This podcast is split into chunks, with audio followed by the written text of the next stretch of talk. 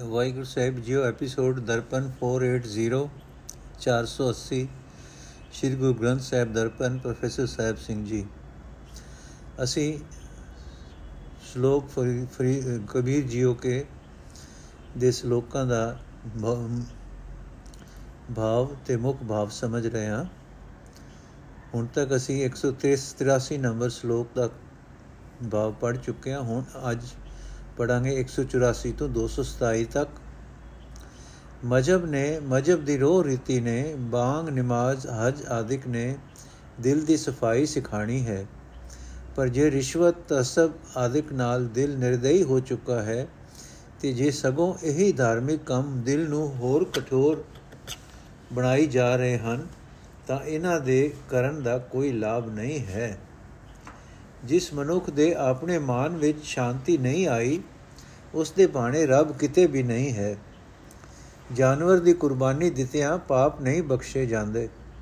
ਇਹ ਮਾਸ ਦਾ ਕੁਰਬਾਨੀ ਦੇਣ ਵਾਲੇ ਰਲ ਮਿਲ ਕੇ ਆਪ ਹੀ ਖਾ ਲੈਂਦੇ ਹਨ। ਬ੍ਰਾਹਮਣ ਪਾਸੋਂ ਜਨੇਊ ਪਵਾ ਕੇ ਉਸ ਨੂੰ ਗੁਰੂ ਧਾਰ ਕੇ ਠਾਕੁਰ ਪੂਜਾ ਅਤੇ ਦਿਨ ਦਹਾਰ ਸਮੇਂ ਬ੍ਰਾਹਮਣ ਦੀ ਸੇਵਾ ਨੂੰ ਹਿੰਦੂ ਆਪਣਾ ਮੁੱਖ ਧਰਮ ਸਮਝ ਲੈਂਦਾ ਹੈ।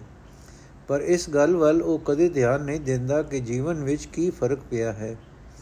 ਪਰਾਈ ਨਿੰਦਾ ਕਰਨੀ ਤੇ ਸੁਣਨੀ, ਵਿਕਾਰਾਂ ਵਾਲੇ ਪਾਸੇ ਜਾਣਾ, ਅਹੰਕਾਰ, ਅਜਿਹੇ ਮੰਦ ਕਰਮਾਂ ਨੂੰ ਤਿਆਗਣ ਦਾ ਖਿਆਲ ਵੀ ਨਹੀਂ ਆਉਂਦਾ। ਫਿਰ ਵੀ ਸਮਝਦਾ ਹੈ ਕਿ ਮੈਂ ਗੁਰੂ ਪ੍ਰੋਹਤ ਵਾਲਾ ਹਾਂ।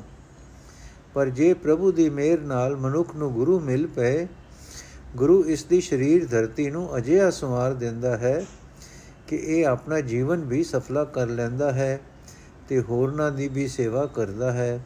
ਕੋਈ ਵਿਕਾਰ, ਕੋਈ ਕੁਸੰਗ ਇਸ ਨੂੰ ਇਸ ਸੋਹਣੇ ਰਸਤੇ ਤੋਂ ਉਖੇੜ ਨਹੀਂ ਸਕਦਾ। ਖੁਦਾ ਦੇ ਨਾਮ ਤੇ ਗਾਂ ਆਦਿਕ ਦੀ ਕੁਰਬਾਨੀ ਦੇ ਦੇਣੀ, ਰਲ ਮਿਲ ਕੇ ਖਾ ਪੀ ਜਾਣਾ, ਸਭ ਕੁਝ ਆਪ ਹੀ ਤੇ ਫਿਰ ਇਹ ਸਮਝ ਲੈਣਾ ਕਿ ਇਸ ਕੁਰਬਾਨੀ ਦੇ ਇਵਜ ਸਾਡੇ ਗੁਨਾਹ ਬਖਸ਼ ਦਿੱਤੇ ਗਏ ਹਨ, ਇਹ ਬੜਾ ਭਾਰਾ ਭੁਲੇਖਾ ਹੈ। ਖੁਦਾ ਨੂੰ ਖੁਸ਼ ਕਰਨ ਦਾ ਇਹ ਤਰੀਕਾ ਨਹੀਂ ਹੈ। ਖੁਦਾ ਖੁਸ਼ ਹੁੰਦਾ ਹੈ ਦਿਲ ਦੀ ਪਾਕੀਜ਼ਗੀ, ਪਵਿੱਤਰਤਾ ਨਾਲ। ਜੇ ਦਿਲ ਵਿੱਚ ਕਠੋਰਤਾ ਤੇ ਵਿਕਾਰ ਹਨ, ਤਾਂ ਅਨੇਕਾਂ ਵਾਰੀ ਹਜ ਕਰਨ ਤੇ ਵੀ ਖੁਦਾ ਖੁਸ਼ ਹੋ ਕੇ ਹਾਜੀ ਨੂੰ ਦੀਦਾਰ ਨਹੀਂ ਦਿੰਦਾ। ਇਨਸਾਨ ਦੇ ਹਿਰਦੇ ਦੀ ਦ્વੈਤ ਮੇਰ ਤੇ ਇਨਸਾਨੀ ਜ਼ਿੰਦਗੀ ਦੇ ਸਫ਼ਰ ਵਿੱਚ ਇੱਕ ਬੜੀ ਔਖੀ ਘਾਟੀ ਹੈ। ਇਸ ਦੋਏ ਨੂੰ ਮਿਟਾਉਣ ਲਈ ਨਾ ਹਜ, ਨਾ ਕੁਰਬਾਨੀਆਂ, ਨਾ ਠਾਕੁਰ ਪੂਜਾ, ਨਾ ਬ੍ਰਾਹਮਣ ਦੀ ਸੇਵਾ, ਨਾ ਤਿਆਗ ਤੇ ਨਾ ਜੋਗ ਸਾਧਨ, ਇਹ ਕੋਈ ਸਹਾਇਤਾ ਨਹੀਂ ਕਰਦੇ। ਸਿਰਫ ਇੱਕੋ ਹੀ ਤਰੀਕਾ ਹੈ, ਉਹ ਇਹ ਹੈ ਕਿ ਆਪਣਾ ਆਪ ਪ੍ਰਭੂ ਦੇ ਹਵਾਲੇ ਕਰਕੇ ਉਸ ਨੂੰ ਯਾਦ ਕੀਤਾ ਜਾਏ।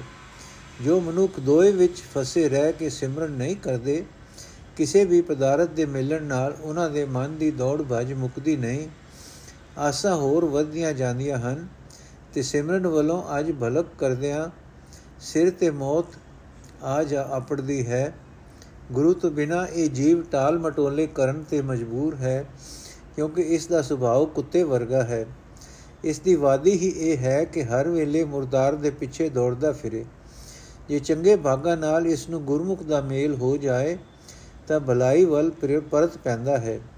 ਬੜਾ ਸੁਚੇਤ ਰਹਿਣ ਦੀ ਲੋੜ ਹੈ ਕਿਉਂਕਿ ਕੁਸੰਗ ਦੀ ਬੈਠਕ ਭਲੇ ਬੰਦੇ ਨੂੰ ਵੀ ਆਖਰ ਵਿਕਾਰਾਂ ਦੀ ਮਾਰ ਪੁਆਂਦੀ ਹੈ ਮਹੱਲਾ ਪੰਜਵਾਂ। ਦੁਨੀਆ ਦੀ ਕਿਰਤਕਾਰ ਛੱਡਣੀ ਨਹੀਂ, ਇਹ ਕਰਦਿਆਂ ਹੋਇਆਂ ਹੀ ਅਸਾਂ ਆਪਣਾ ਚਿਤ ਨਿਰੰਜਨ ਨਾਲ ਜੋੜ ਰੱਖਣਾ ਹੈ, ਕਿਉਂਕਿ ਅਸਲ ਸਾਥੀ ਪਰਮਾਤਮਾ ਦਾ ਨਾਮ ਹੀ ਹੈ। ਕਿਸੇ ਖਾਸ ਨਿਯਤ ਸਮੇਂ ਪੂਜਾ ਪਾਠ ਕਰਕੇ ਸਾਰਾ ਦਿਨ ਠੱਗੀ ਧੋਖੇ ਦੀ ਕਿਰਤ ਕਰਨੀ ਇਉਂ ਹੀ ਹੈ ਜਿਵੇਂ ਚੱਕੀ ਪੀ ਪੀ ਕੇ ਜੋੜਿਆ ਹੋਇਆ ਆਟਾ ਚਿੱਕੜ ਵਿੱਚ ਡਿੱਗ ਪਏ ਜਾਂ ਜਿਵੇਂ ਰਾਤ ਵੇਲੇ ਜਗਦਾ ਦੀਵਾ ਹੱਥ ਵਿੱਚ ਫੜਿਆ ਹੋਇਆ ਹੋਵੇ, ਦੀਵੇ ਦਾ ਚਾਨਣ ਹੁੰਦਿਆਂ ਵੀ ਮਨੁੱਖ ਕਿਸੇ ਖੂਹ ਵਿੱਚ ਜਾ ਡਿੱਗੇ। ਸਿਮਰਨ ਭਜਨ ਦੇ ਨਾਲ ਨਾਲ ਹੱਕ ਦੀ ਕਿਰਤ ਕਮਾਈ ਅਤ ਜ਼ਰੂਰੀ ਹੈ। ਸਾਖ ਸੰਬੰਧੀਆਂ ਦਾ ਮੋਹ ਅਤੇ ਠੱਗੀ ਦੀ ਕਿਰਤਕਾਰ ਜੀਵ ਨੂੰ ਜਿੰਦ ਦਾਤਾ ਪ੍ਰਭੂ ਨਾਲੋਂ ਵਿਛੋੜਦੇ ਹਨ ਤੇ ਪ੍ਰਭੂ ਨਾਲ ਵਿਛੜੀ ਜਿੰਦ ਨੂੰ ਸੁਖ ਹੋ ਹੀ ਨਹੀਂ ਸਕਦਾ। ਨਿਰਾ ਘਰ-ਬਾਰ ਮਹਿਲ ਮਾੜੀਆਂ ਦਾ ਸ਼ੌਕ ਵੀ ਆਤਮਕ ਮੌਤ ਦਾ ਕਾਰਨ ਹੀ ਹੁੰਦਾ ਹੈ। ਕਿਉਂਕਿ ਕਿਉਂਕਿ ਲਾਲਚ ਅਟਿਆ ਜੀਵ ਹਰ ਵੇਲੇ ਮਾਇਆ ਦੀਆਂ ਸੋਚਾਂ ਹੀ ਸੋਚਦਾ ਰਹਿੰਦਾ ਹੈ। ਜਿੰਦ ਨੂੰ ਤੇ ਗਿਆਨ ਇੰਦਰੀਆਂ ਨੂੰ ਬਾਹਰਲੇ ਭੈੜੇ ਅਸਰਾਂ ਤੋਂ ਬਚਾ ਕੇ ਰੱਖਣ ਦਾ ਇੱਕੋ ਹੀ ਤਰੀਕਾ ਹੈ ਕਿ ਅਵੇਸਲਾਪਨ ਛੱਡ ਕੇ ਹਰ ਵੇਲੇ ਪਰਮਾਤਮਾ ਨੂੰ ਸਿਮਰਦੇ ਰਹੀਏ। ਸਿਮਰਨ ਤੋਂ ਖੁੰਝਿਆ ਇਹ ਸਰੀਰ ਅਨੇਕਾਂ ਵਿਕਾਰ ਰੂਪ ਉਗੇ ਰੁੱਖਾਂ ਦਾ ਇੱਕ ਜੰਗਲ ਬਣ ਜਾਂਦਾ ਹੈ, ਜਿਸ ਵਿੱਚ ਮਨ ਹਾਥੀ ਮਦ ਮਤਾ ਹੋਇਆ ਫਿਰਦਾ ਹੈ। ਸਤਸੰਗ ਵਿੱਚ ਆ ਕੇ ਇਸ ਮਨ ਨੂੰ ਗੁਰੂ ਦੇ ਹਵਾਲੇ ਕਰਨਾ ਪਏਗਾ, ਤਾਂ ਹੀ ਸਿਮਰਨ ਦੀ ਦਾਤ ਮਿਲਦੀ ਹੈ।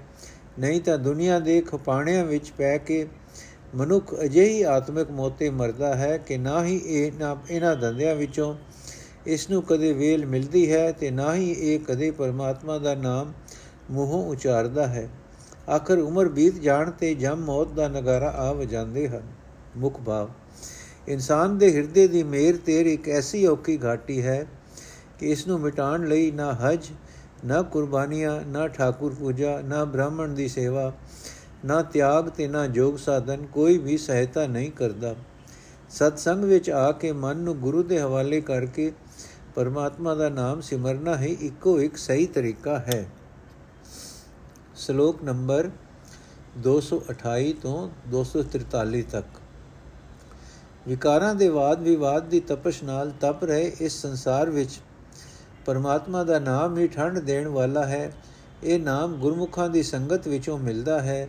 ਸੋ ਥੋੜਾ ਬਹੁਤ ਜਿੰਨਾ ਵੀ ਸਮਾਂ ਮਿਲੇ ਸਤ ਸੰਗ ਜ਼ਰੂਰ ਕਰਨਾ ਚਾਹੀਦਾ ਹੈ। ਪਰ ਇਹ ਕਈ ਲੋਕ ਐਸੇ ਵੀ ਹੁੰਦੇ ਹਨ ਜੋ ਸਤ ਸੰਗ ਵਿੱਚ ਜਾ ਕੇ RAM RAM ਵੀ ਕਰ ਆਉਂਦੇ ਹਨ। ਤੇ ਉੱਥੋਂ ਆ ਕੇ ਵਿਕਾਰਾਂ ਵਿੱਚ ਵੀ ਕਸਰ ਨਹੀਂ ਰੱਖਦੇ।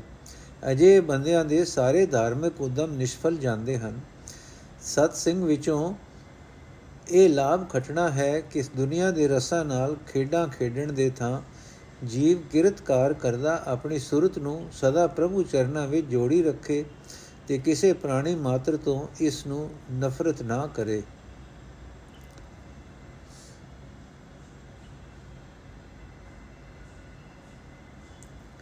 ਇਹ ਗੁਣ ਕਰਮ ਕਾਂਡੀ ਬ੍ਰਾਹਮਣ ਤੋਂ ਨਹੀਂ ਮਿਲ ਸਕਦਾ।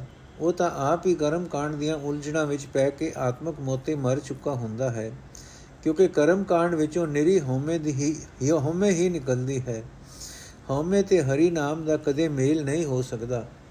ਸੋ ਜੇ ਪ੍ਰਭੂ ਪਿਆਰ ਦੀ ਖੇਡ ਖੇਡਣ ਦੀ ਸਦਰ ਹੈ, ਤਾਂ ਜਨੇਊ ਆਦਿਕ ਦੇ ਕੇ ਗੁਰੂ ਬਣ ਬੈਠਣ ਵਾਲੇ ਬ੍ਰਾਹਮਣ ਤੋਂ ਹਟ ਕੇ ਨਾਮ ਦੇ ਰਸੀਏ ਗੁਰੂ ਦੀ ਸ਼ਰਨ ਆਓ। ਨਾਮ ਦੇ ਰਸੀਆਂ ਦੀ ਸੰਗਤ ਤੋਂ ਬਿਨਾ ਪਰਮਾਤਮਾ ਦੇ ਨਾਮ ਦੀ ਪ੍ਰਾਪਤੀ ਨਹੀਂ ਹੋ ਸਕਦੀ। ਨਾਮ ਤੋਂ ਖੁੰਝਿਆ ਸਦਾ ਦੁੱਖ ਹੀ ਦੁੱਖ ਹੈ। ਮਨੁੱਖਾ ਜਨਮ ਦਾ ਮਨੋਰਥ ਹੀ ਇਹ ਹੈ ਕਿ ਜੀਵ ਪ੍ਰਭੂ ਦਾ ਨਾਮ ਸਿਮਰੇ, ਮੁਖ ਭਾਵ। ਵਿਕਾਰਾਂ ਦੇ ਵਾਦ ਵਿਵਾਦ ਦੀ ਤਪਸ਼ ਵਿੱਚ ਸੜ ਰਹੇ ਸੰਸਾਰ ਨੂੰ ਠੰਡਕ ਅਪਣਾਉਣ ਵਾਲਾ ਕੇਵਲ ਹਰੀ ਨਾਮ ਹੀ ਹੈ ਤੇ ਇਸ ਦੀ ਪ੍ਰਾਪਤੀ ਨਾਮ ਦੇ ਰਸੀਏ ਗੁਰਮੁਖਾਂ ਪਾਸੋਂ ਹੀ ਹੋ ਸਕਦੀ ਹੈ। ਕਬੀਰ ਦੇ ਸਾਰੇ ਸ਼ਲੋਕਾਂ ਦਾ ਸਮੁੱਚਾ ਭਾਵ। 1 ਤੋਂ 12 ਤੱਕ ਹਰੀ ਨਾਮ ਦਾ ਸਿਮਰਨ ਮਨੁੱਖ ਵਾਸਤੇ ਸੁਖ ਦਾ ਅਸਲ ਸਾਧਨ ਹੈ ਤੇ ਇਹ ਹਰੀ ਨਾਮ ਗੁਰੂ ਦਰ ਤੇ ਪਿਆ ਮਿਲਦਾ ਹੈ।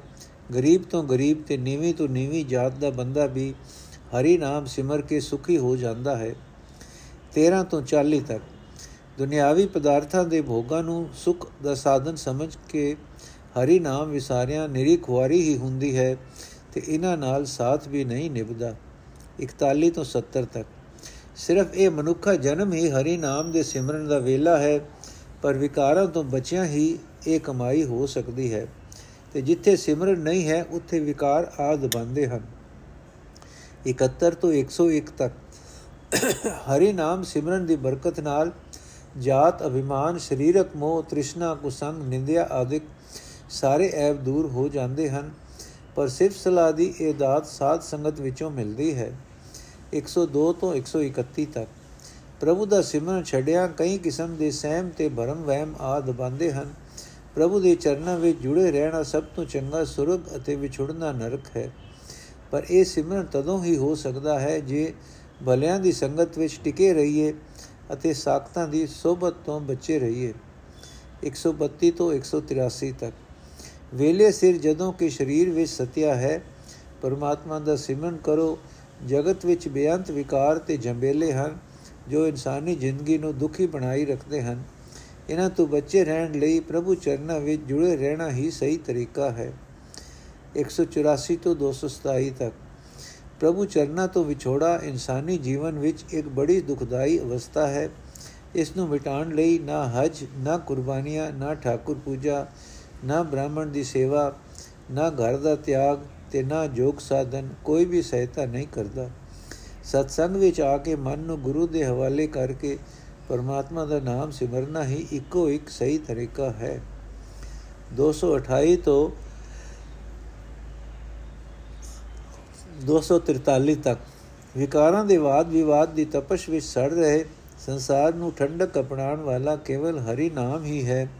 ਇਸ ਦੀ ਪ੍ਰਾਪਤੀ ਨਾਮ ਦੇ ਰਸੀਏ ਗੁਰਮੁਖਾਂ ਪਾਸੋਂ ਹੀ ਹੋ ਸਕਦੀ ਹੈ। ਸਾਰੇ ਸਾਰੇ ਸ਼ਲੋਕਾਂ ਦਾ ਮਿਲਵਾ ਮੁਖ ਭਾਵ।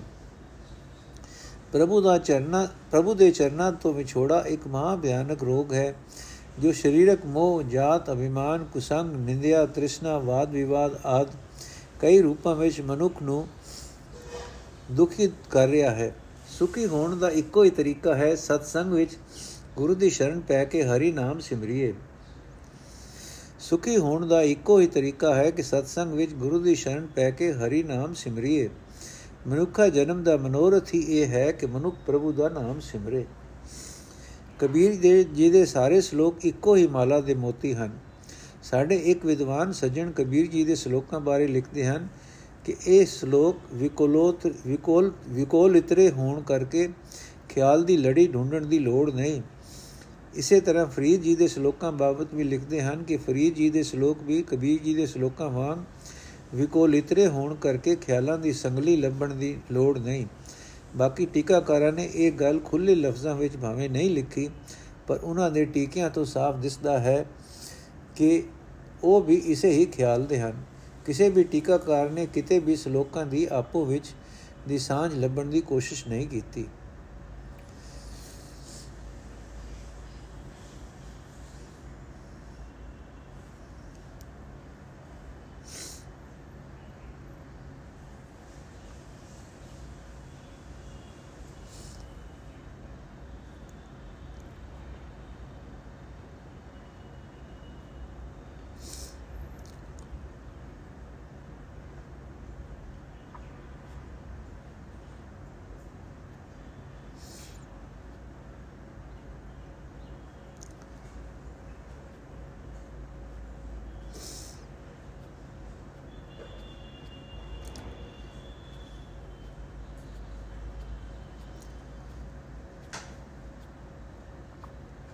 ਇਸ ਵਿਸ਼ੇ ਤੇ ਜੋ ਵਿਚਾਰ ਲੇਖਕ ਨੇ ਦਿੱਤੇ ਹਨ, ਉਹ ਬਹੁਤ ਲੰਬੇ ਹਨ, ਇਸ ਲਈ ਮੈਂ ਉਹਨਾਂ ਨੂੰ ਨਹੀਂ ਪੜ ਰਿਹਾ।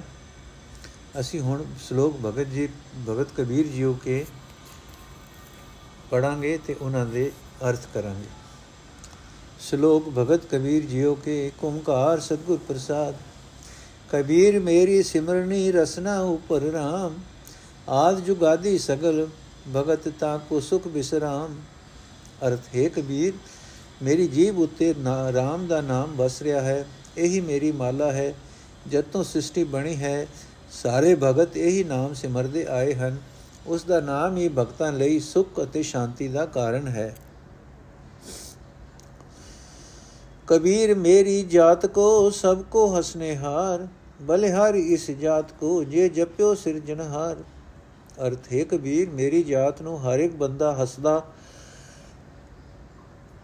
ਹੁੰਦਾ ਸੀ। ਭਾਵ ਜੁਲਾਇਆਂ ਦੀ ਜਾਤ ਨੂੰ ਹਰ ਕੋਈ ਮਖੌਲ ਕਰਦਾ ਹੈ।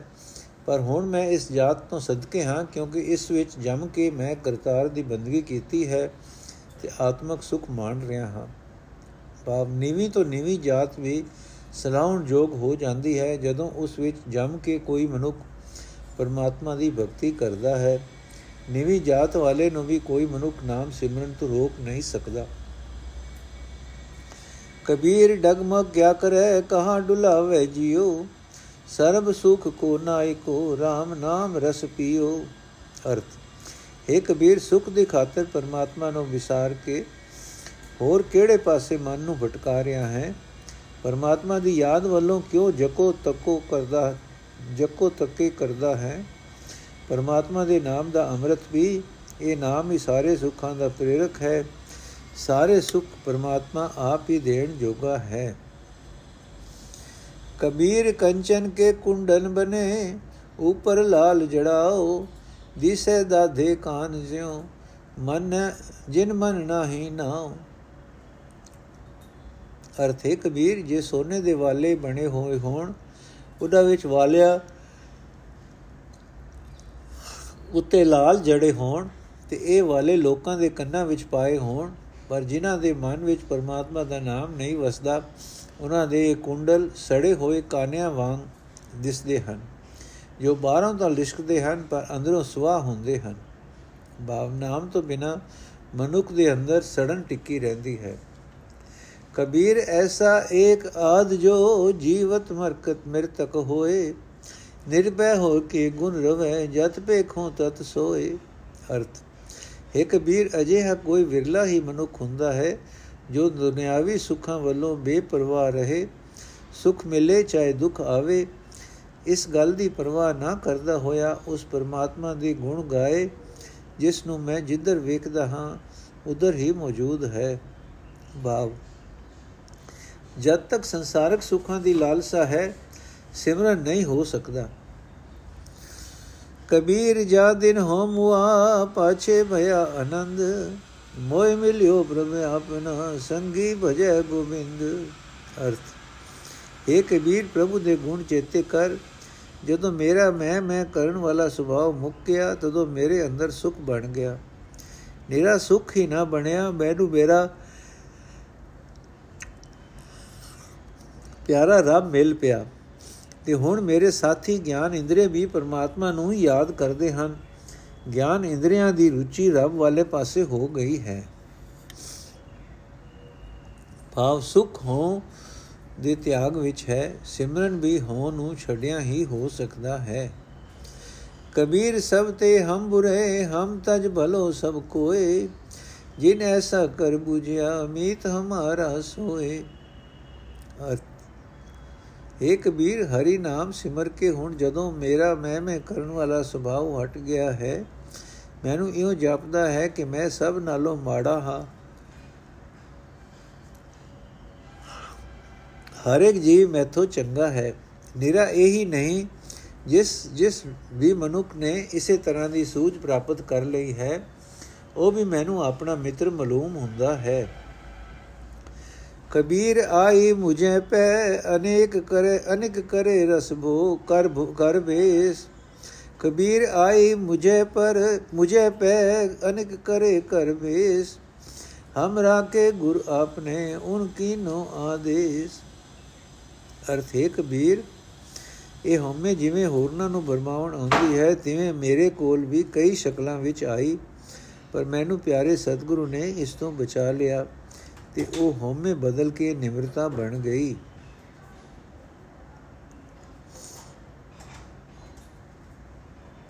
ਨੋਟ ਧਨ, ਜਵਾਨੀ, ਵਿਦਿਆ, ਰਾਜ, ਧਰਮ, ਕਰਮ ਆਦਿਕ ਮਨੁੱਖ ਵਿੱਚ ਹਉਮੈ ਪੈਦਾ ਕਰ ਦਿੰਦੇ ਹਨ। ਜਿਨ੍ਹਾਂ ਉਦਮਾਂ ਨੂੰ ਮਨੁੱਖ ਬੜੇ ਚੰਗੇ ਸਮਝ ਕੇ ਕਰਦਾ ਹੈ, ਉਹ ਵੀ ਕਈ ਵਾਰੀ ਅਹੰਕਾਰ ਵਿੱਚ ਲੈ ਆਉਂਦੇ ਹਨ। ਅੰਮ੍ਰਿਤ ਵੇਲੇ ਉੱਠ ਕੇ ਪ੍ਰਭੂ ਨੂੰ ਯਾਦ ਕਰਨਾ ਲੋੜਵੰਦਿਆਂ ਦੀ ਸੇਵਾ ਕਰਨੀ ਆਦਿਕ ਭਲੇ ਕੰਮ ਹਨ। ਪਰ ਜੇ ਮਨੁੱਖ ਰਤਾ ਭਰ ਵੀ ਅਵੇਸਲਾ ਹੋ ਜਾਏ, ਤੇ ਇਹੀ ਗੁਣ ਹੋਮੇ ਦਾ ਔਗੁਣ ਪੈਦਾ ਕਰ ਦਿੰਦੇ ਹਨ ਕਿ ਮੈਂ ਧਰਮੀ ਹਾਂ, ਮੈਂ ਦਾਨੀ ਹਾਂ। ਕਬੀਰ ਸੋਈ ਮਾਰੀਏ ਜੇ ਮੂਏ ਸੁਖ ਹੋਏ, ਭਲੋ ਭਲੋ ਸਭ ਕੋ ਕਹੇ, ਬੁਰੋ ਨ ਮਾਨੇ ਕੋਏ। ਅਰਥ ਹੈ ਕਬੀਰ, ਇਹ ਸੋਮੇ ਨੂੰ ਹੀ ਮਾਰਨਾ ਚੰਗ ਚਾਹੀਦਾ ਹੈ, ਕਿਉਂਕਿ ਇਸ ਦੇ ਮਾਰਿਆਂ ਸੁਖ ਹੁੰਦਾ ਹੈ। ਹਉਮੈ ਦੇ ਤਿਆਗ ਨੂੰ ਹਰ ਇੱਕ ਮਨੁੱਖ ਸਲਾਉਂਦਾ ਹੈ। ਕੋਈ ਮਨੁੱਖ ਇਸ ਕੰਮ ਨੂੰ ਮਾੜਾ ਨਹੀਂ ਆਖਦਾ। ਕਬੀਰ ਰਾਤੀ ਹੋਵੇ ਕਾਰਿਆ, ਕਾਰੇ ਉਬੇ ਜੰਤ। ਲੈ ਫਾਏ ਉਠ ਧਾਵਤੇ ਸੇ ਜਾਨ ਮਾਰੇ ਭਗਵੰਤ। ਅਰਥ ਹੈ ਕਬੀਰ, ਜਦੋਂ ਰਾਤਾਂ ਹਨੇਰੀਆਂ ਹੁੰਦੀਆਂ ਹਨ ਤਾਂ ਚੋਰ ਆਦੇ ਕਾਲੇ ਦਿਲਾਂ ਵਾਲੇ ਬੰਦੇ ਆਪਣੇ ਘਰਾਂ ਤੋਂ ਉੱਠ ਝਲੁਖ ਉੱਠ ਖਲੋਦੇ ਹਨ। ਫਾਹੇ ਲੈ ਕੇ ਦੂਜਿਆਂ ਦੇ ਘਰ ਲੁੱਟਣ ਲਈ ਤੁਰ ਪੈਂਦੇ ਹਨ, ਪਰ ਯਕੀਨ ਜਾਣੋ ਅਜੇ ਬੰਦੇ ਰੱਬ ਵੱਲੋਂ ਮਾਰੇ ਹੋਏ ਹਨ। ਨੋਟ, ਸ਼ਲੋਕ ਨੰਬਰ 9 ਵਿੱਚ ਲਿਖਦੇ ਹਨ ਕਿ ਜੋ ਮਨੁੱਖ ਆਪਣੇ ਅੰਦਰੋਂ ਹਉਮੈ ਨੂੰ ਮਾਰਦਾ ਹੈ, ਉਹ ਸੁਖੀ ਹੈ। ਜਗਤ ਵੀ ਇਸ ਕੰਮ ਨੂੰ ਸਲਾਉਂਦਾ ਹੈ। ਇਸ ਦੇ ਮੁਕਾਬਲੇ ਤੇ ਐਸੇ ਬੰਦੇ ਹਨ ਜੋ ਹੋਰਨਾਂ ਨੂੰ ਮਾਰਨ ਤੁਰ ਪੈਂਦੇ ਹਨ। ਜਾਨ ਤਾਂ ਆਪਣੀ ਵੀ ਉਹ ਤਲੀ ਤੇ ਰੱਖ ਕੇ ਹੀ ਤੁਰਦੇ ਹਨ, ਪਰ ਇਹ ਦਲੇਰੀ ਫਟਕਾਰ ਜੋਗ ਹੈ। ਜਗਤ ਵੀ ਫਟਕਾਰ ਪਾਉਂਦਾ ਹੈ ਤੇ ਉਹਨਾਂ ਦੇ ਦਿਲ ਵੀ ਕਾਲੇ ਹੀ ਰਹਿੰਦੇ ਹਨ। ਅਜੇ ਰੱਬ ਤੋਂ ਵਿਛੜੇ ਹੋਏ ਬੰਦਿਆਂ ਨੂੰ ਭਲਾ ਸੁੱਖ ਕਿੱਥੇ? ਕਬੀਰ ਚੰਦਨ ਕਾ ਬਿਰਵਾ ਭਲਾ, ਬੇੜਿਓ ਢਾਕ ਪਲਾਸ ਓਏ ਵੀ ਚੰਦਨ ਹੋਏ ਰਹੇ, ਬਸੇ ਜੋ ਚੰਦਨ ਬਾਸ। ਅਰਥੇ ਕਬੀਰ ਚੰਦਨ ਦਾ ਨਿੱਕਾ ਜਿਹਾ ਵੀ ਬੂਟਾ, ਚੰਗਾ ਜਾਣੋ, ਭਾਵੇਂ ਉਹ ਢਾਕ ਪਲਾਸ ਆਦਿਕ ਵਰਗੇ ਰੁੱਖਾਂ ਨਾਲ ਘਿਰਿਆ ਹੋਇਆ ਹੋਵੇ। ਉਹ ਢਾਕ ਪਲਾ ਵਰਗੇ ਨਿਕੰਮੇ ਰੁੱਖ ਵੀ, ਜੋ ਚੰਦਨ ਦੇ ਨੇੜੇ ਉੱਗੇ ਹੋਏ ਹੁੰਦੇ ਹਨ, ਚੰਦਨ ਹੀ ਹੋ ਜਾਂਦੇ ਹਨ।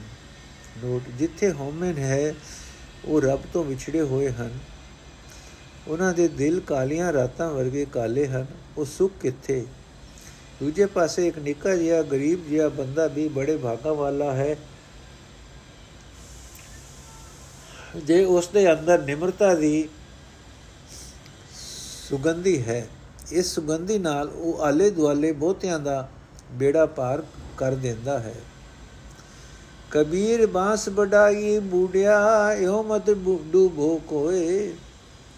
ਚੰਦਨ ਕੈ ਨਿਕਟੇ ਬਸੈ ਬਾਸ ਸੁਗੰਧ ਨਾ ਹੋਏ। ਅਰਥ ਹੈ ਕਬੀਰ ਬਾਸ ਦਾ ਬੂਟਾ ਉੱਚਾ ਲੰਮਾ ਹੋਣ ਤੇ ਮਾਨ ਵਿੱਚ ਡੁੱਬਿਆ ਹੋਇਆ ਹੈ। ਬਾਸ ਭਾਵੇਂ ਚੰਦਨ ਦੇ ਨੇੜੇ ਵੀ ਉੱਗਾ ਹੋਵੇ, ਉਸ ਵਿੱਚ ਚੰਦਨ ਵਾਲੀ ਸੁਗੰਧੀ ਨਹੀਂ ਆਉਂਦੀ। ਇਹ ਭਾਈ ਦੂਜੇ ਇਹ ਭਾਈ, ਤੁਸੀਂ ਕੋਈ ਦਿਲ ਬਾਸ ਵਾਂਗ ਹਉਮੈ ਵਿੱਚ ਨਾ ਡੁੱਬ ਜਾਇਓ।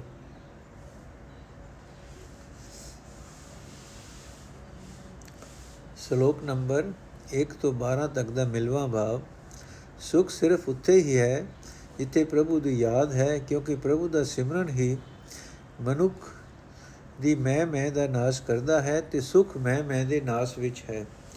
ਗੁਰੂ ਦਰ ਤੇ ਅਪੜ ਕੇ ਪ੍ਰਭੂ ਦੀ ਕੀਤੀ ਬੰਦਗੀ ਹਉਮੈ ਤੋਂ ਹਟਾ ਕੇ ਨਿਮਰਤਾ ਵੱਲ ਲਿਆਉਂਦੀ ਹੈ। ਹਉਮੈ ਨੂੰ ਮਾਰਨਾ ਇੱਕ ਐਸਾ ਭਲਾ ਕੰਮ ਹੈ ਜਿਸ ਨੂੰ ਸਾਰਾ ਸੰਸਾਰ ਸਲਾਉਂਦਾ ਹੈ। ਨਿਮਰਤਾ ਵਾਲਾ ਮਨੁੱਖ ਮਾਨੋ ਚੰਦਨ ਦਾ ਬੂਟਾ ਹੈ, ਜੋ ਸਭ ਨੂੰ ਸੁਗੰਧੀ ਦਿੰਦਾ ਹੈ।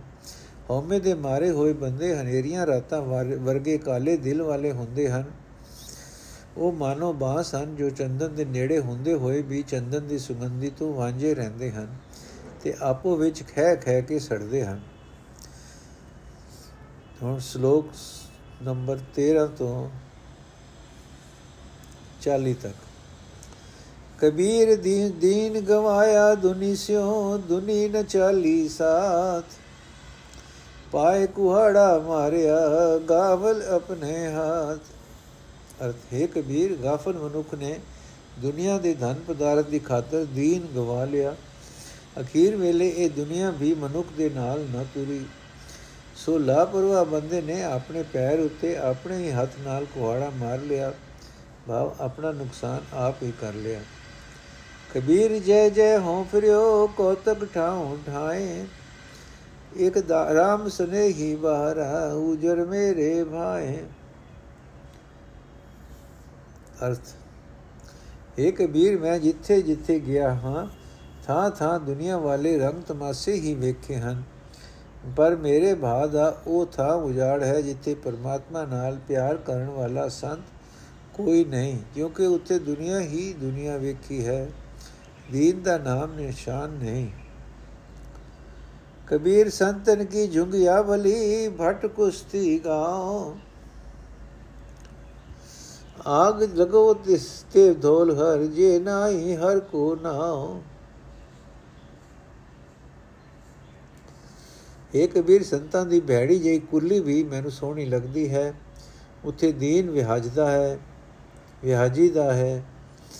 ਪਰ ਖੋਟੇ ਮਨੁੱਖ ਦਾ ਪਿੰਡ ਸੜਦੀ ਭੱਠੀ ਵਾਂਗ, ਜਾਣੋ ਉਹ ਹਰ ਵੇਲੇ ਦੁਨੀਆ ਦੀ ਤ੍ਰਿਸ਼ਨਾ ਦੀ ਅੱਗ ਜਲ ਰਹੀ ਹੈ। ਜਿਸ ਮਹਿਲ ਮਾੜੀ ਵਿੱਚ ਪਰਮਾਤਮਾ ਦਾ ਨਾਮ ਨਹੀਂ ਸਿਮਰਿਦਾ ਉਸ ਨੂੰ ਭਈ ਅੱਗ ਲੱਗੇ, ਮੈਨੂੰ ਅਜੇ ਮਹਿਲ ਮਾੜੀਆਂ ਦੀ ਲੋੜ ਨਹੀਂ। ਕਬੀਰ ਸੰਤ ਮੂਏ ਕਿਆ ਰੋਈਏ ਜੋ ਆਪਣੇ ਗ੍ਰਹਿ ਜਾਏ। ਰੋ ਸਾਕਤ ਬਾਪੁਰੇ ਜੋ ਹਟੇ ਹਾਟ ਵਿਕਾਏ। ਅਰਥ, ਹੈ ਕਬੀਰ, ਕਿਸੇ ਸੰਤ ਦੇ ਮਰਨ ਤੇ ਅਫਸੋਸ ਕਰਨ ਦੀ ਲੋੜ ਨਹੀਂ, ਕਿਉਂਕਿ ਉਹ ਸੰਤ ਤਾਂ ਉਸ ਘਰ ਵਿੱਚ ਜਾਂਦਾ ਹੈ, ਜਿੱਥੋਂ ਉਸ ਨੂੰ ਕੋਈ ਕੱਢੇਗਾ ਨਹੀਂ। ਵਾਹ, ਉਹ ਸੰਤ ਦੀਨ ਦਾ ਵਪਾਰੀ ਹੋਣ ਕਰਕੇ ਪ੍ਰਭੂ ਚਰਨਾਂ ਵਿੱਚ ਜਾ ਫੜਦਾ ਹੈ। ਜੇ ਅਫਸੋਸ ਕਰਨਾ ਹੈ, ਤਾਂ ਉਸ ਮੰਦ ਭਾਗੀ ਤੇ ਮਰਨ ਦੇ ਉਸ ਮਨ ਮਨ ਭਾਗੀ ਦੇ ਮਰਨ ਤੇ ਅਫਸੋਸ ਕਰੋ ਜੋ ਪ੍ਰਭੂ ਚਰਨਾਂ ਤੋਂ ਵਿਛੜਿਆ ਹੋਇਆ ਹੈ। ਉਹ ਆਪਣੇ ਕੀਤੇ ਮੰਦ ਕਰਮਾਂ ਦੇ ਵਟੇ ਹਰੇਕ ਹੱਟੀ ਤੇ ਫਿਰ ਵਿਕਦਾ ਹੈ। ਭਾਵ ਸਾਰੀ ਦੁਨੀਆ ਦੀ ਖਾਤਰ ਭਟਕਣ ਕਰਕੇ ਹੁਣ ਕਈ ਜੁਨਾ ਵਿੱਚ ਭਟਕਦਾ ਹੈ। ਕਬੀਰ ਸਾਖਤ ਐਸਾ ਹੈ ਜੈਸੀ ਲਸਨ ਕੀ ਖਾਨ। ਕੋਨੇ ਬੈਠੇ ਖਾਈਏ ਪ੍ਰਗਟ ਹੋਏ ਨਿਦਾਨ। ਅਰਥੇ ਕਬੀਰ, ਜੋ ਮਨੁੱਖ ਰੱਬ ਨਾਲੋਂ ਟੁੱਟਾ ਹੋਇਆ ਹੈ, ਜੋ ਦੁਨੀਆ ਦੀ ਖਾਤਰ ਦੀਨ ਨੂੰ ਗਵਾਈ ਜਾ ਰਿਹਾ ਹੈ, ਉਸ ਨੂੰ ਇਹੋ ਸਮਝੋ ਜਿਵੇਂ ਥੋਮ ਦੀ ਭਰੀ ਹੋਈ ਕੋਠੜੀ ਹੈ। ਥੋਮ ਨੂੰ ਕਿਤੇ ਲੁਕਵੇਂ ਥਾਂ ਵੀ ਬਹਿ ਕੇ ਖਾਈ ਖਾ ਲਈਏ, ਤਾਂ ਵੀ ਉਹ ਜ਼ਰੂਰ ਆਪਣੀ ਬੋਹ ਤੋਂ ਉਗੜ ਪੈਂਦਾ ਹੈ। ਸਾਗਤ ਦੇ ਅੰਦਰੋਂ ਵੀ ਜਦੋਂ ਨਿਕਲਣਗੇ ਮੰਦੇ ਬਚਨ ਹੀ ਨਿਕਲਣਗੇ। ਕਬੀਰ ਮਾਇਆ ਡੋਲਣੀ, ਪਵਨ ਜਕੋਲਨ ਹਾਰ ਸੰਤੋ ਮਾਖਨ ਖਾਇਆ, ਛਾਛ ਪੀਏ ਸੰਸਾਰ। ਅਰਥੇ ਕਬੀਰ ਇਸ ਦੁਨੀਆ ਮਾਇਆ ਨੂੰ ਦੁੱਧ ਦੀ ਭਰੀ ਚਾਟੀ ਸਮਝੋ। ਹਰ ਇੱਕ ਜੀਵ ਦਾ ਸਵਾਸ ਸਵਾਸ ਉਸ ਚਾਟੀ ਨੂੰ ਰਿੜਕਣ ਲਈ ਮਦਾਨੀ ਮਿਥ ਲਵੋ, ਜਿਨ੍ਹਾਂ ਨੂੰ ਇਹ ਦੁੱਖ, ਜਿਨ੍ਹਾਂ ਨੂੰ ਇਹ ਦੁੱਧ ਦੁੱਧ ਰਿੜਕਣ ਦੀ ਜਾਂਚ ਆ ਗਈ। ਜਿਨ੍ਹਾਂ ਪਰਮਾਤਮਾ ਦਾ ਸਿਮਰਨ ਕਰਦਿਆਂ ਇਸ ਮਾਇਆ ਨੂੰ ਵਰਤਿਆ, ਜਿਨ੍ਹਾਂ ਨੇ ਦੁਨੀਆ ਨੂੰ ਵਣ, ਵਣਜਿਆ, ਪਰ ਦੀਨ ਦੀ ਦੀਨ ਵੀ ਗਵਾਚਣ ਨਾ ਦਿੱਤਾ। ਉਹਨਾਂ ਸੰਤ ਜਨਾਂ ਨੇ ਇਸ ਰੇੜਕੇ ਵਿੱਚੋਂ ਮੱਖਣ ਹਾਸਲ ਕੀਤਾ ਤੇ ਖਾਦਾ ਵਾ ਮਨੁੱਖਾ ਜਨਮ ਦਾ ਅਸਲ ਮਨੋਰਥ ਹਾਸਲ ਕੀਤਾ। ਜਿਵੇਂ ਦੁੱਧ ਨੂੰ ਰਿੜਕਣ ਦਾ ਮਨੋਰਥ ਹੈ ਮੱਖਣ ਕੱਢਣਾ। ਪਰ ਨਿਰੀ ਦੁਨੀਆ ਦਾ ਵਪਾਰੀ ਮਾਨੋ ਲੱਸੀ ਪੀ ਪੀ ਰਿਹਾ ਹੈ, ਲੱਸੀ ਹੀ ਪੀ ਰਿਹਾ ਹੈ। ਮਨੁੱਖ ਜਨਮ ਦਾ ਅਸਲੀ ਮਨੋਰਥ ਨਹੀਂ ਪਾ ਸਕਿਆ। ਕਬੀਰ ਮਾਇਆ ਡੋਲਣੀ ਪਵਨ ਵਹਿ ਹੀ ਵਧਾਰ। ਜਿਨ ਬਿਲੋਇਆ ਤਿਨ ਖਾਇਆ, ਅਵਰ ਬਿਲੋ ਮਨਹਾਰ। ਅਰਥ ਹੈ ਕਬੀਰ, ਇਹ ਦੁਨੀਆ ਮਾਇਆ ਮਾਨੋ ਦੁੱਧ ਦੀ ਚਾਟੀ ਹੈ। ਇਸ ਚਾਟੀ ਵਿੱਚ ਨਾਮ ਦੀ ਠੰਡਕ ਵਾਲੇ ਸਵਾਸ ਮਾਨੋ ਮਧਾਣੀ ਹਿਲਾਈ ਜਾ ਰਹੀ ਹੈ। ਜਿਸ ਭਾਗਾਂ ਵਾਲੇ ਮਨੁੱਖ ਨੇ ਇਸ ਮਧਾਣੀ ਨਾਲ ਦੁੱਧ ਰਿੜਕਿਆ ਹੈ ਉਸਨੇ ਮੱਖਣ ਖਾਦਾ ਹੈ। ਬਾਕੀ ਦੇ ਹੋਰ ਲੋਕ ਨਿਰਾ ਰਿੜਕ ਹੀ ਰਹੇ ਹਨ। ਉਹਨਾਂ ਨੂੰ ਮੱਖਣ ਖਾਣ ਨੂੰ ਨਹੀਂ ਮਿਲਦਾ।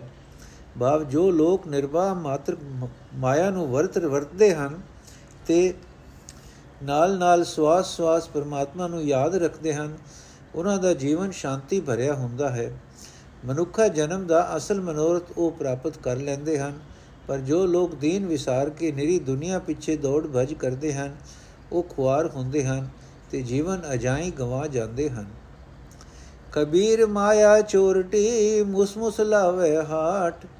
ਏਕ ਕਬੀਰਾ ਨਾਮ ਉਸੇ ਜਿਨ ਕੀ ਨੀ ਬਾਰ ਹੈ ਬਾਟ ਅਰਥ, ਹੈ ਕਬੀਰ ਇਹ ਦੁਨੀਆ ਵਿੱਚ ਮਾਇਆ ਮੋਮੋ ਠਗਣੀ ਹੈ। ਇਸ ਹੈ ਕਬੀਰ, ਇਸ ਦੁਨੀਆ ਵਿੱਚ, ਇਹ ਦੁਨੀਆ, ਇਹ ਮਾਇਆ ਮੋਮੋ ਠਗਣੀ ਹੈ, ਜੋ ਲੋਕ ਦੀਨ ਵਿਸਾਰ ਕੇ ਨੇਰੀ ਦੁਨੀਆ ਦੀ ਖਾਤਰ ਭਟਕ ਰਹੇ ਹਨ। ਉਹਨਾਂ ਨੂੰ ਠੱਗ ਠੱਗ ਕੇ ਇਹ ਮਾਇਆ ਆਪਣੀ ਹੱਟੀ ਹੋਰ ਹੋਰ ਵਸ ਜਾਂਦੀ ਹੈ। ਇਹ ਕਬੀਰ, ਸਿਰਫ ਉਹ ਮਨੁੱਖ ਇਸ ਦੀ ਠੱਗੀ ਤੋਂ ਬਚਿਆ ਰਹਿੰਦਾ ਹੈ, ਜਿਸ ਨੇ ਇਸ ਮਾਇਆ ਦੀਆਂ 12 ਵੱਡੀਆਂ ਵੰਡੀਆਂ ਕਰ ਦਿੱਤੀਆਂ ਹਨ, ਜਿਸ ਨੇ ਇਸ ਦੀ ਠੱਗੀ ਨੂੰ ਭੰਨ ਕੇ ਰੱਖ ਦਿੱਤਾ ਹੈ। ਕਬੀਰ ਸੁਖ ਨਾ ਇਹ ਜੁਗ, ਕਰੈ ਜੋ ਬੋਤੇ ਮੀਤ। ਜੋ ਚਿਤ ਰੱਖੈ ਏਕ ਸਿਉ, ਤੇ ਸੁਖ ਭਾਵੇ ਨੀਤ। ਅਰਥ ਹੈ ਕਬੀਰ, ਦੀਨ ਵਿਸਾਰ ਕੇ ਪਰਮਾਤਮਾ ਨੂੰ ਬੁਲਾ ਕੇ ਤੂੰ ਜੋ ਪੁੱਤਰ, ਇਸਤਰੀ, ਧਨ ਮਿਲਕ ਆਦਿ ਕਈ ਮਿੱਤਰ ਬਣਾ ਰਿਹਾ ਹੈ, ਇਸ ਮਨੁੱਖਾ ਜਨਮ ਵਿੱਚ ਇਹਨਾਂ ਮਿੱਤਰਾਂ ਤੋਂ ਸੁਖ ਨਹੀਂ ਮਿਲੇਗਾ। ਸਿਰਫ ਉਹ ਮਨੁੱਖ ਸਦਾ ਸੁਖ ਮਾਣਦੇ ਹਨ ਜੋ ਦੁਨੀਆ ਵਿੱਚ ਵਰਤਦੇ ਹੋਏ ਵੀ ਇੱਕ ਪਰਮਾਤਮਾ ਨਾਲ ਆਪਣਾ ਮਨ ਜੋੜ ਰੱਖਦੇ ਹਨ। ਕਬੀਰ ਜਿਸ ਮਰਨੇ ਤੇ ਜਗ ਡਰੈ, ਮੇਰੇ ਮਨ ਆਨੰਦ। ਮਰਨੇ ਹੀ ਤੇ ਪਾਈਐ ਪੂਰਨ ਪਰਮਾਨੰਦ। ਅਰਥ ਦੁਨੀਆ ਦੀ ਖਾਤਰ ਦੀਨ ਨੂੰ ਵਿਸਾਰ ਕੇ ਮਨੁੱਖ ਧਨ ਪਦਾਰਥ ਪੁੱਤਰ ਇਸਤਰੀ ਆਦਿ ਕਈ ਮਿੱਤਰ ਬਣਾਉਂਦਾ ਹੈ ਅਤੇ ਇਹਨਾਂ ਤੋਂ ਸੁਖ ਦੀ ਆਸ ਰੱਖਦਾ ਹੈ। ਇਸ ਆਸ ਦੇ ਕਾਰਨ ਹੀ ਇਹਨਾਂ ਨਾਲੋਂ ਮੋਹ ਤੋੜ ਨਹੀਂ ਸਕਦਾ। ਪਰ ਹੈ ਕਬੀਰ, ਜਿਸ ਮੋਹ ਦੇ ਤਿਆਗ ਰੂਪ ਮੌਤ ਤੋਂ ਜਗਤ ਝਕਦਾ ਹੈ, ਉਸ ਨਾਲ ਮੇਰੇ ਮਨ ਵਿੱਚ ਖੁਸ਼ੀ ਪੈਦਾ ਹੁੰਦੀ ਹੈ। ਦੁਨੀਆ ਦੇ ਇਸ ਮੋਹ ਵੱਲੋਂ ਮਰਿਆ ਮਰਿਆ ਹੀ ਉਹ ਪਰਮਾਤਮਾ ਮਿਲਦਾ ਹੈ, ਜੋ ਮੁਕੰਮਲ ਤੌਰ ਤੇ ਅਨੰਤ ਸਰੂਪ ਹੈ। RAM ਪਦਾਰਥ ਪਾਏ ਕੈ ਕਬੀਰਾ, ਗਾਂਠ ਨ ਖੋਲ। ਨਹੀਂ ਪਟਣ, ਨਹੀਂ ਪਾਰਖੂ ਨਹੀਂ ਗਾਹਕ, ਨਹੀਂ ਮੋਲ। ਅਰਥ ਜਿੱਧਰ ਤੱਕ ਕੋ ਦੁਨੀਆ ਦੀ ਖਾਤਰ ਹੀ ਦੌੜ ਭਜ ਹੈ, ਸੋ ਹੈ ਕਬੀਰ, ਚੰਗੇ ਭਾਗਾ ਨਾਲ ਜੇ ਤੈਨੂੰ ਪਰਮਾਤਮਾ ਦੇ ਨਾਮ ਦੀ ਸੋਹਣੀ ਵਸਤ ਮਿਲ ਗਈ ਹੈ, ਤਾਂ ਇਹ ਗਠੜੀ ਹੋਰ ਨਾ ਅੱਗੇ ਨਾ ਖੋਲਦਾ ਫਿਰ। ਜਗਤ ਦੁਨੀਆ ਵਿੱਚ ਇਤਨਾ ਮਸਤ ਹੈ ਕਿ ਨਾਮ ਪਦਾਰਥ ਦੇ ਖਰੀਦਣ ਲਈ ਨਾ ਕੋਈ ਮੰਡੀ ਹੈ, ਨਾ ਕੋਈ ਇਸ ਵਸਤ ਦੀ ਕਦਰ ਕਰਨ ਵਾਲਾ ਹੈ। ਨਾ ਇਹ ਕੋਈ ਵਸਤ ਖਰੀਦਣੀ ਚਾਹੁੰਦਾ ਹੈ ਤੇ ਨਾ ਕੋਈ ਇਤਨੀ ਕੀਮਤ ਹੀ ਦੇਣ ਨੂੰ ਤਿਆਰ ਹੈ। ਕਿ ਦੁਨੀਆ ਨਾਲੋਂ ਪ੍ਰੀਤ ਤੋੜੇ। ਕਬੀਰ ਤਾਸਿਓ ਪ੍ਰੀਤ ਕਰ, ਜਾਂ ਕੋ ਠਾਕੁਰ ਰਾਮ, ਪੰਡਿਤ ਰਾਜੇ ਭੂਪਤੀ ਆਵੇ ਕੋਨੇ ਕਾਮ। ਅਰਥੇ ਕਬੀਰ, ਉਸ ਸਤ ਸੰਗੀ ਨਾਲ ਸਾਂਝ ਬਣਾ, ਜਿਸ ਦਾ ਆਸਰਾ ਪਰਨਾ ਉਹ ਪਰਮਾਤਮਾ ਹੈ, ਜੋ ਸਭ ਦਾ ਮਾਲਕ ਪਾਲਕ ਹੈ। ਰਾਮ ਪਦਾਰਥ ਦੇ ਵਣਜਿਆਂ, ਵਣਜਾਰਿਆਂ ਨਾਲ ਬਣੀ ਹੋਈ ਪ੍ਰੀਤ ਤੋੜ ਨਿਭ ਸਕਦੀ ਹੈ। ਪਰ ਜਿਨ੍ਹਾਂ ਨੂੰ ਵਿਦਿਆ, ਰਾਜ ਭੋਏ ਆਦਿਕ ਦਾ ਮਾਣ ਹੈ ਜੋ ਦੁਨੀਆ ਦੇ ਵਪਾਰੀ ਹਨ, ਉਹ ਪੰਡਿਤ ਹੋਣ, ਚਾਹੇ ਰਾਜੇ ਹੋਣ, ਚਾਹੇ ਬੜੀ ਭੋਏ ਦੇ ਮਾਲਕ ਹੋਣ, ਕਿਸੇ ਕੰਮ ਨਹੀਂ ਆਉਂਦੇ। ਕਬੀਰ ਪ੍ਰੀਤ ਇੱਕ ਸੋ ਕੀਏ, ਆਨ ਦੁਬਿਧਾ ਜਾਏ। ਭਾਵੇਂ ਲਾਂਬੇ ਕੇਸ ਕਰ, ਭਾਵੇਂ ਘਰ ਮੁੜਾਏ। ਨੋਟ, ਸ਼ਲੋਕ ਨੰਬਰ 13 ਤੋਂ ਉਹਨਾਂ ਦਾ ਜ਼ਿਕਰ ਚੱਲਿਆ ਹੈ, ਜੋ ਦੀਨ ਨੂੰ ਵਿਸਾਰ ਕੇ ਨਿਰਾ ਦੁਨੀ ਦਾ ਵਪਾਰ ਕਰ ਰਹੇ ਹਨ। ਇਹ ਮਜਮੂਨ ਸ਼ਲੋਕ ਨੰਬਰ 40 ਤੱਕ ਪੜਦਾ ਹੈ। ਪਿਛਲੇ ਸ਼ਲੋਕ ਵਿੱਚ ਲਿਖਦੇ ਹਨ ਕਿ ਜਿਨ੍ਹਾਂ ਨੇ ਵਿਦਿਆ ਰਾਜ ਭੋਏ ਨੂੰ ਜ਼ਿੰਦਗੀ ਦਾ ਆਸਰਾ ਪਰਨਾ ਬਣਾ ਰੱਖਿਆ ਹੈ, ਉਹਨਾਂ ਦੀ ਸਾਂਝ ਮਿੱਤਰਤਾ ਵੀ ਇਤਬਾਰ ਯੋਗ ਨਹੀਂ ਹੁੰਦੀ, ਕਿਉਂਕਿ ਦੁਨੀ ਵਾਲਾ ਆਸਰਾ ਕੱਚਾ ਹੈ, ਮਨੁੱਖ ਦੇ ਅੰਦਰ ਦੁਚਿੱਤਾਪਨ ਸਹਿਮ ਟਿਕਿਆ ਰਹਿੰਦਾ ਹੈ। ਤੇ ਹੁਣ ਆਖਦੇ ਹਨ ਕਿ ਇਹ ਦੁਵਿਧਾ ਨੂੰ ਦੂਰ ਕਰਨ ਦਾ ਸਿਰਫ ਇੱਕੋ ਹੀ ਤਰੀਕਾ ਹੈ, ਦੁਨੀ ਦੇ ਥਾਂ ਦੀਨ ਨਾਲ ਪਿਆਰ ਇੱਕ ਪਰਮਾਤਮਾ ਨਾਲ ਪ੍ਰੀਤ। ਲਮੀਆਂ ਜਟਾਂ ਵਾਲੇ ਜਾਂ ਰੋਡ ਮੋੜ ਸੰਨਿਆਸੀ ਵੇਖ ਕੇ ਇੱਕ ਗ੍ਰਸਤੀ ਦੇ ਮਨ ਵਿੱਚ ਇਹ ਖਿਆਲ ਪੈਦਾ ਹੋ ਜਾਣਾ ਕੁਦਰਤੀ ਗੱਲ ਹੈ ਕਿ ਇਹ ਲੋਕ ਤਾਂ ਦੁਨੀ ਛੱਡ ਕੇ ਦੀਨ ਦੇ ਰਸਤੇ ਪਏ ਹੋਏ ਹਨ। ਇਹਨਾਂ ਦੇ ਅੰਦਰ ਤਾਂ ਦੁਬਿਧਾ ਨਹੀਂ ਹੋਵੇਗੀ। ਕਬੀਰ ਜੀ ਆਖਦੇ ਹਨ ਕਿ ਕੋਈ ਭੇਖ ਜਾਂ ਬਾਹਰਲਾ ਤਿਆਗ ਦੁਨੀ ਦੇ ਮੋਹ ਤੋਂ ਬਚਾ ਨਹੀਂ ਸਕਦਾ। ਸਿਰਫ ਪ੍ਰਭੂ ਪ੍ਰੀਤ ਹੀ ਕਾਰੀ ਕਾਰੀ ਨੁਸਖਾ ਹੈ। ਅਰਥ ਹੈ ਕਬੀਰ, ਦੁਨੀਆ ਵਾਲਾ ਹੋਰ ਹੋਰ ਸਹਿਮ ਤਦੋਂ ਹੀ ਦੂਰ ਹੁੰਦਾ ਹੈ ਜੇ ਇੱਕ ਪਰਮਾਤਮਾ ਨਾਲ ਪਿਆਰ ਪਾਇਆ ਜਾਏ। ਜਦ ਤੱਕ ਪ੍ਰਭੂ ਨਾਲ ਪ੍ਰੀਤ ਨਹੀਂ ਜੋੜੀ ਜਾਂਦੀ, ਦੁਨੀਆ ਵਾਲੀ ਦੁਬਿਧਾ ਮਿਟ ਨਹੀਂ ਸਕਦੀ। ਚਾਹੇ ਸੁਆ ਮਲ ਕੇ ਲੰਮੀਆਂ ਜਟਾਂ ਰੱਖ ਲੈ, ਚਾਹੇ ਉੱਕਾ ਹੀ ਸਿਰ ਰੋਡ ਮੋੜ ਕਰ ਲੈ ਅਤੇ ਜੰਗਲਾਂ ਦਾ ਤੀਰਥਾਂ ਤੇ ਜਾ ਕੇ ਡੇਰਾ ਲਾ ਲੈ। ਨੋਟ, ਪਿਛਲੇ ਸ਼ਲੋਕ ਵਿੱਚ ਨਿਰੋਲ ਦੁਨੀਆਦਾਰਾਂ ਦਾ ਜ਼ਿਕਰ ਹੈ ਇੱਥੇ ਉਹਨਾਂ ਦਾ ਜ਼ਿਕਰ ਹੈ ਜੋ ਆਪਣੇ ਵੱਲੋਂ ਦੁਨੀਆ ਤਿਆਗ ਗਏ ਹਨ। ਕਬੀਰ ਜੀ ਦੇ ਵੇਲੇ ਅਜੇ ਖਾਲਸੇ ਵਾਂਗ ਕੋਈ ਕੇਸਾਧਾਰੀ ਪੰਥ ਨਹੀਂ ਸੀ, ਜਿਸ ਉੱਤੇ ਕੋਈ ਨੁਕਤਾਚੀਨੀ ਕਰਨ ਦੀ ਕਬੀਰ ਜੀ ਨੂੰ ਲੋੜ ਪੈਂਦੀ। ਇੱਥੇ ਜਟਾਧਾਰੀਆਂ ਦਾ ਹੀ ਜ਼ਿਕਰ ਹੈ। ਅੱਜ ਦਾ ਐਪੀਸੋਡ ਇੱਥੇ ਸਮਾਪਤ ਕਰਨੇ ਹਾਂ ਜੀ। 25 ਸ਼ਲੋਕ ਤੱਕ ਪਹੁੰਚ ਗਏ ਹਾਂ। ਬਾਕੀ 15 ਸ਼ਲੋਕ ਇਸ ਗਰੁੱਪ ਦੇ ਅਸੀਂ ਕੱਲ ਪੜਾਂਗੇ ਤੇ ਅਗਲਾ ਪਾਠ ਵੀ ਕੱਲ ਪੜਾਂਗੇ ਵਾਹਿਗੁਰੂ ਜੀ ਕਾ ਖਾਲਸਾ ਵਾਹਿਗੁਰੂ ਜੀ ਕੀ ਫਤਿਹ।